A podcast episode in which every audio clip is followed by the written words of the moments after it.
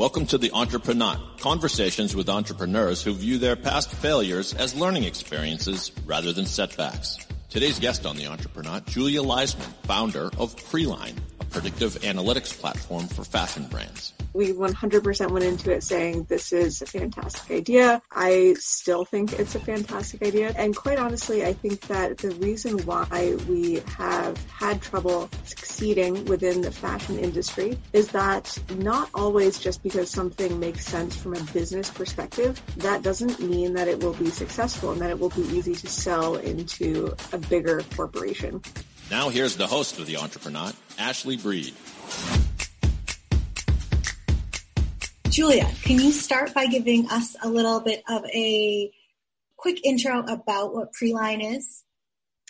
Yes, of course. So PreeLine is a predictive analytics platform for fashion brands so that they can better understand what to buy and where to send it in terms of their inventory.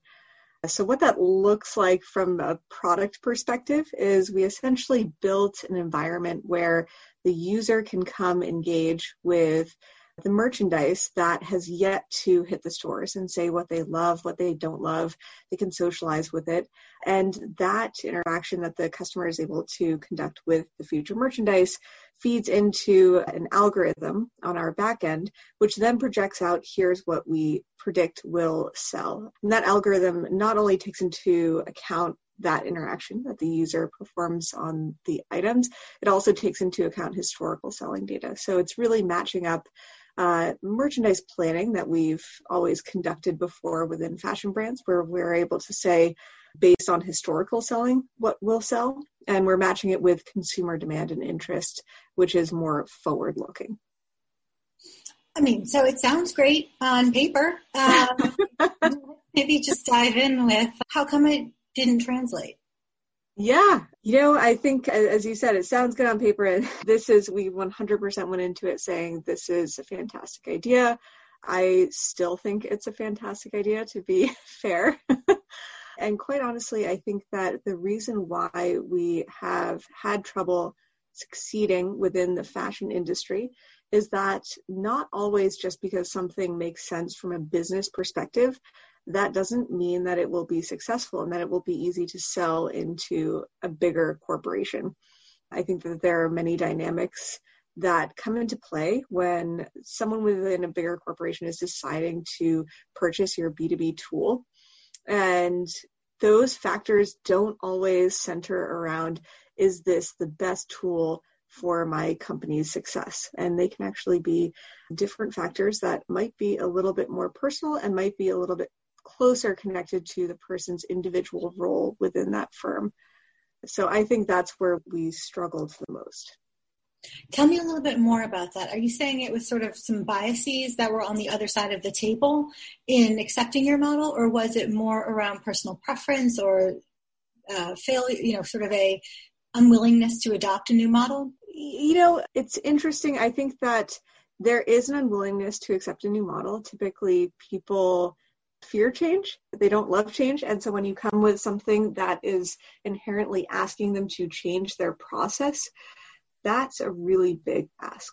It's a really big ask to get a firm to say, okay, I'm going to change my process in order to use your tool. And I think that the main reason why that is is so hard to get over the line is because they essentially are sticking their necks out on the line for you. So if they continue forward with their process as they've always run it, and that process gets them mediocre results, it's the process that has always been done. And so it's not necessarily going to be their neck on the line or, you know, it's people aren't going to be pointing fingers at them saying, you did this wrong. Now, if they decide to change that process, if they say, I would like to use PreeLine, and I think that this is the new way of doing things, and we should inherently change the way that we're looking at merchandise planning. And it doesn't work, which is a risk, right? They would be taking that risk. Then it is their neck on the line, and someone can come directly back to them and say, It was you who said that we should do this, and it didn't work, and it's your fault that it didn't work. And so I think that is a really big ask.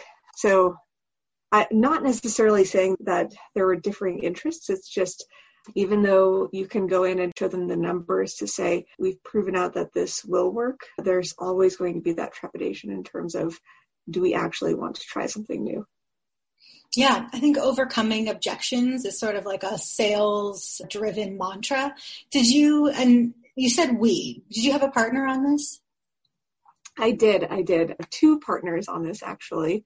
So two co-founders and they were both absolutely fantastic. Did you guys, what about a sales background or refining that pitch as you kind of encountered those obstacles and objections? Yeah, that's a great point. So none of us had a particularly strong sales background. So when you look at kind of the profile of the co-founders, we had Karen who had a background in merchandise planning, so she very much so understood our end user, their pain points, how to speak to them. We had David who had always come from inventory planning. And so he was really the one who, you know, he's our CEO. He had the vision for this is how we can advance inventory planning and really was the brains behind the you know the model that we built out and how we could project forward and really get quite accurate in our predictions in terms of what would sell and then i was coming more from the product background. So how can we actually build this as a digital tool that you know we can get users to engage with? And to your point we didn't have someone who came with just a really strong sales background. That was an element that we were almost missing from the founding team but I often find that many entrepreneurs feel like the product will speak for itself, the results will speak for themselves. We don't need to focus on selling, selling, selling. It's a pretty compelling idea. The data's there, it all makes sense. So, in some regards, you know, I think sometimes it can be successful without a salesperson. But do you find that one of the drawbacks or downfalls was part of the pitch process, or what would you attribute sort of the lack of traction to? Yeah, 100%. I think that a major contributor was the fact that we, in the early days, had a lot of trepidation around going to the buying consumer, which was the brand. Mm. And we wanted everything to be perfect when we were going into those conversations. And we almost felt like we needed the product to be successful already in order to land those initial you know initial users and initial champions. And i would say that was that was one of our biggest mistakes. So what we did in the beginning was we really focused on the end user being the customer coming through and engaging with the merchandise. We thought if we can prove this out then it's an easy sales pitch, right? We will prove out that they are willing to come through with no monetary incentivization they're willing to engage. And then if we can show that our numbers were actually accurate in terms of predicting what would sell, it's a no brainer. Of course, the brands will buy it. And this was really a big mistake because you learn so much from those interactions with the brands, and that helps to drive the product direction and really the strategic direction of the company. And we didn't get to those conversations until we had invested a lot of time, a lot of money into building this substantial solution that was able to show, hey, here we've proven that it works, right? And then what we heard back from the brands was, ah, oh, but I actually want something slightly different. So you were building it for both the sort of the customer and both your end users were really the brands and their customers as well. Interesting. Would you have done it? Would you maybe would you have gone to the brands first or developed a prototype and kind of a white label with one of the brands, or would you have done it the same way, but just waited longer? Nope, I would have gone to the brand first. And this is the biggest lesson that I always tell founders now is really understand who is your paying customer. So who is your paying end user?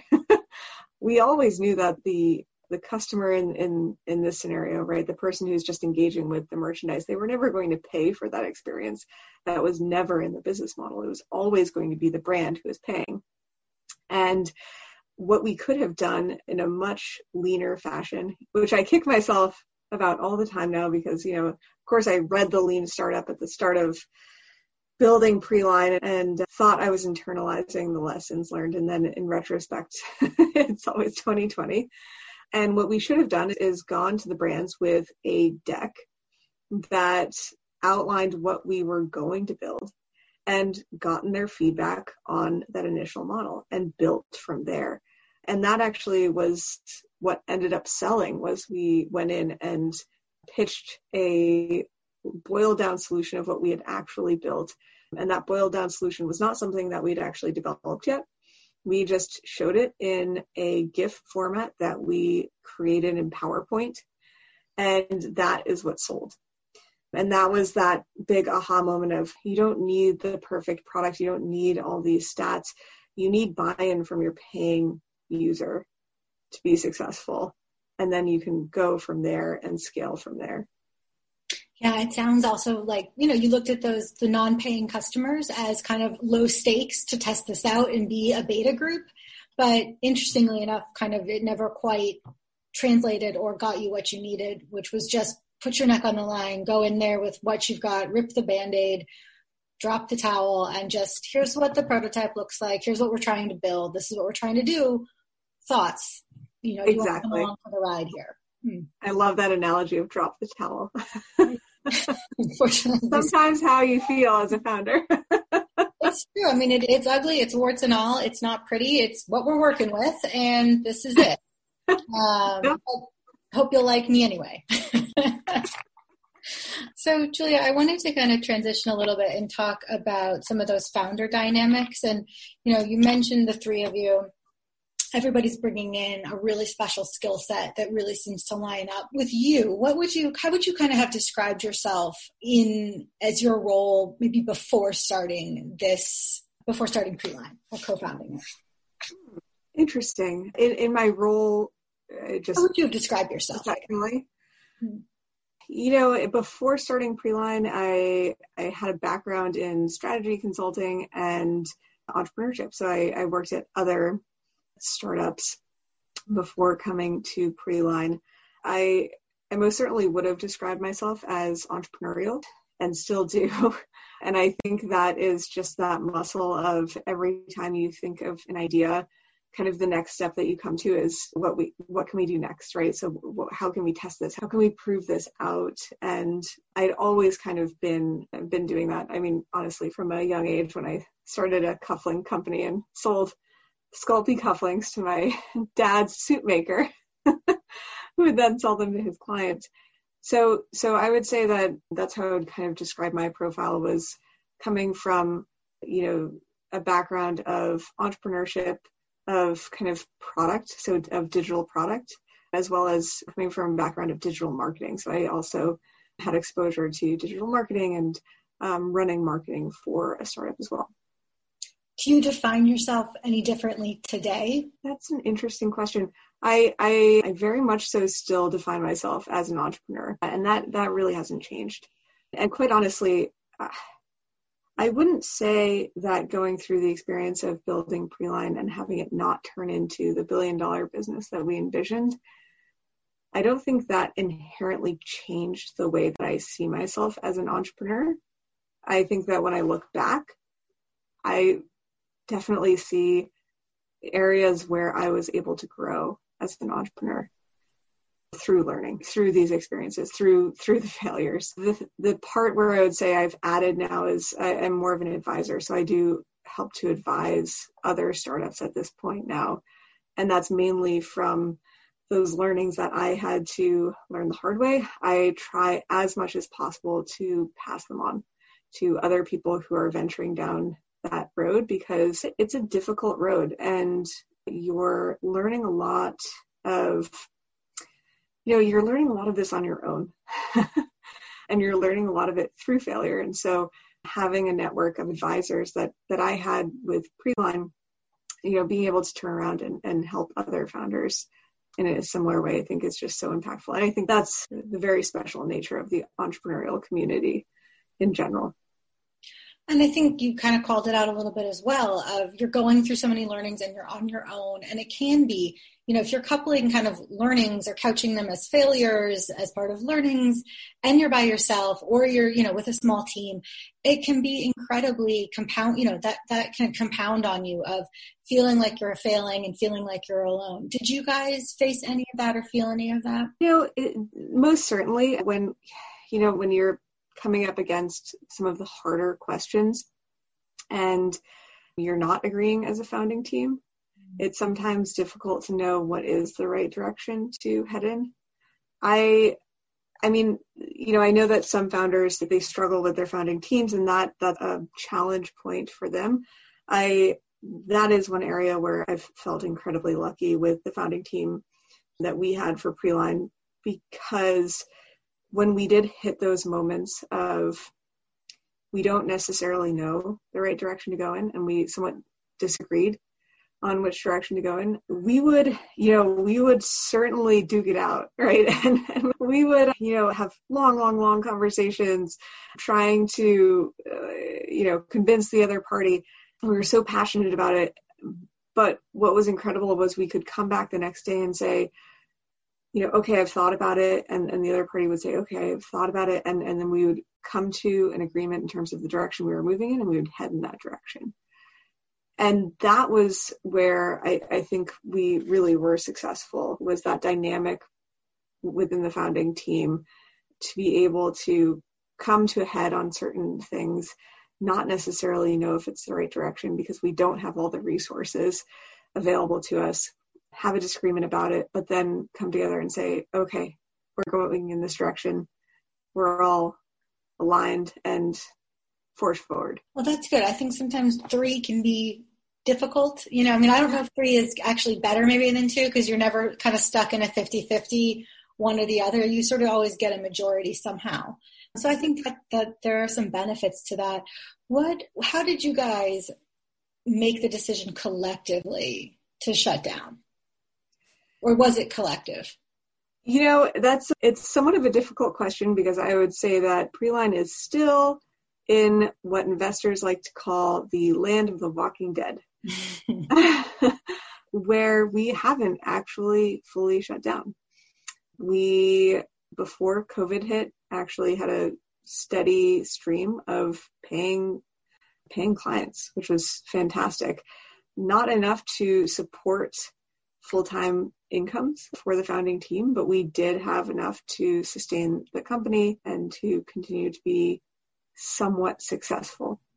And the reason why I say it's the land of the walking dead is, you know, it's projecting out, it was, we when we started the company, of course, you start with these grand ambitions of how it's going to scale and how it's going to grow. And where PreeLine is today, it's been successful, but it's not looking like it's going to really scale the way that we had initially projected.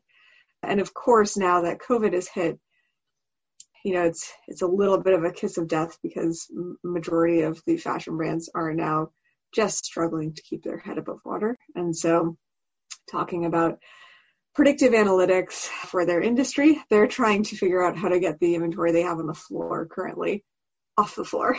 So, I, I you know, it's just difficult to answer that question because we we haven't actually you know we've seen the grim reaper we've come yeah, close and we you know we still kind of continue to just stagger on but it's not you know it's not in a state where we can go to you know venture investors and say okay we're ready for our series a now. So very much so in the land of the walking dead well so do you think that there would come a time where you guys would make a decision to go you know one way or another you know kind of invest more resources or is it is it status quo for the here on out? It it kind of is, yeah. And quite honestly, the reason why is that I guess at least my outlook on it is if we can charge current clients that we have and we can continue to bring in some revenue, um, then we get closer to being able to pay off our investors, our initial investors. And I do actually see that as a duty of the founder not to just kind of throw up my hands and say, okay, we tried, uh, it didn't work, and I'm sorry, your money is gone. So, so that really is, in my mind, kind of the intent of continuing forward in this fashion is to make sure that we get our investors paid off. Yes. But you know, once that happens, yeah, I, I could see that happening. Well, who knows? You know, we just, I think there's other external forces at work again with the retail industry and the pandemic. So hard to say. Exactly, exactly. So you mentioned, you know, kind of your work in mentoring with other entrepreneurs. What are some of your key keys to the game, keys to entrepreneurship, or keys to not failing that you impart with those? Yeah, that's a great question. Honestly, it it involves being really realistic about your assumptions and risks in the beginning and finding the leanest way possible to test those assumptions and risks.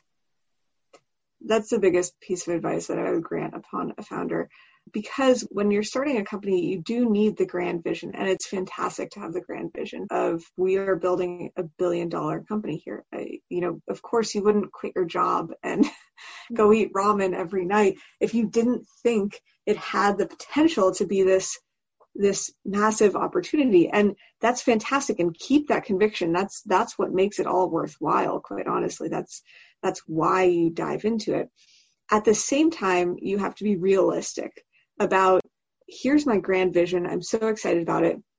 And also, here are all the risks that stand in my way from getting from here to my billion dollar vision. And making sure not to just take the approach of, you know, here are the risks. For example, I need to build an application. So the next step is building that application try to kind of break it down and say, okay, is the risk is building the application. What are the risks associated with that, right? Is it the fact that users will actually download your app? How can we test that in a week? Right? How can we test that in a week? And there are ways that you can test that in a week. You just have to get creative about thinking about that kind of lean way that you can get users to adopt and say yes. And it goes past going to your friends and saying, hey, do you think that you would download this app? Because most of your friends will say to you, yes, of course, that's a great idea. I'll download the app, right? You need to get to the point where someone is actually, you really are testing the risks in the environment that the user would be found in. So, our example with PreeLine is having a fashion brand say, yes, I will pay you to use this platform. I will pay you. I will dedicate you know, that I will work with you once it's available, right? I will sign a contract. If you're in a B2C business, I typically encourage companies, for example, put up a landing page using Squarespace. It costs about $15 a month.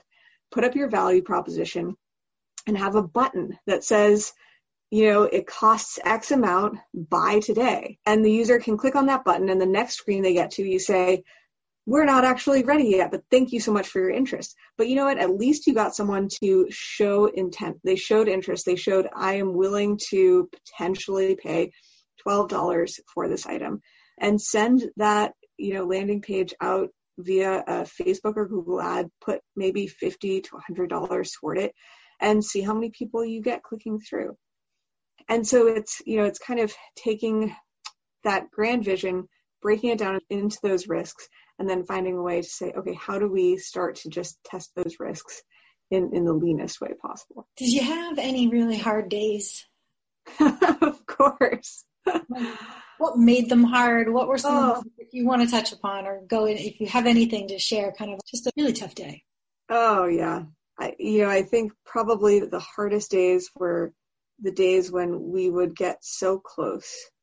We would get so close to that person saying, I'm going to be your champion within this big fashion brand, right? And it took so long to get there. And you had to go through so many people and you had to put together so many decks and convince everyone. And then, you know, at that final moment, they said no. That was really hard because it was almost like there was this glimmer, right, of of this massive company, and if this massive company signed on, then the smaller ones would follow, and and this happened to us several times and and those were really hard days. Did you, you know kind of i think at the time it probably feels like rubbing salt in the wound but i think it's actually pretty useful to seek that feedback of exactly why are you saying no to this? And not in a confrontational way but just as a how can we improve? Did you guys seek out that direct feedback? We did. We did actually. And that that is what helped to lead us to kind of that the version that currently is is being sold today. And the feedback that we received was actually we had made the product overly complicated. Oh my lord what a punch in the gut. Yeah. They wanted a much more simplified interface. They wanted to really understand all of the metrics and, and we had made it overly complicated. And so we actually had to go back and strip out a lot of the features that we had added to make it a much more simplified selling proposition. I mean, it, it, what, what we sell now is really quite simple in what we're offering, but that's what the brands want because they can get their head around it. Yeah. I mean, uh, PreeLine just keeps on cooking, keeps on plugging. I love it. What are you up to now? Uh, so when did you kind of start something new, or where are you? I guess.